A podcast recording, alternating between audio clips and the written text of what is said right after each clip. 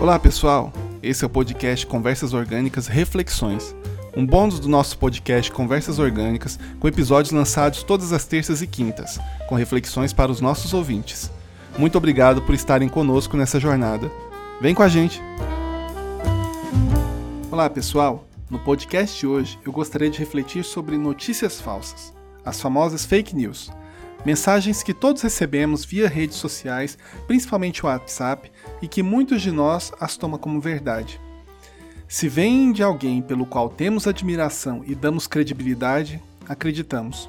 Se vem com uma ideia na qual concordamos, melhor ainda, acreditamos. E por aí vai.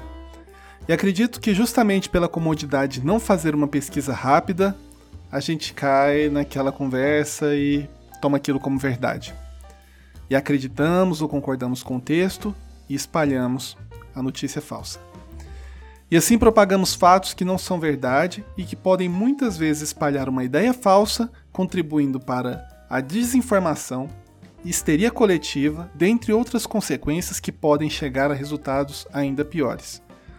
Quantos de nós já não receberam um áudio, por exemplo, no qual a pessoa fala com alguma propriedade sobre o assunto, muitas vezes sem identificação, sem citar informações de data e nem mesmo fontes.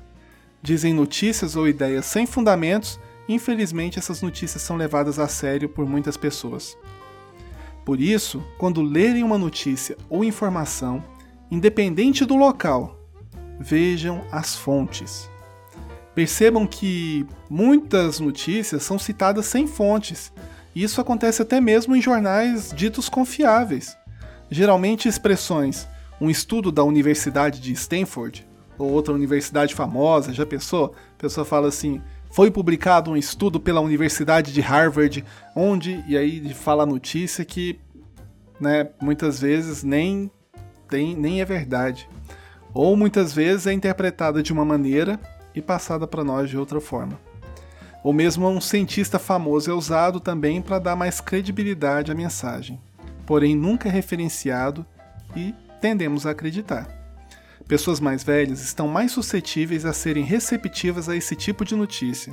Por isso, quando puderem, ajudem essas pessoas a identificarem se a notícia é verdadeira ou não. Ajuda bastante. E por hoje eu encerro aqui essa reflexão de hoje com um poema do Walt Whitman chamado Canção de Mim Mesmo de 1982.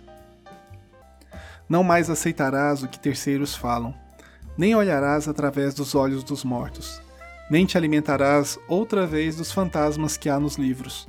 Tampouco olharás através dos meus olhos, e nem tampouco receberás coisa alguma de mim.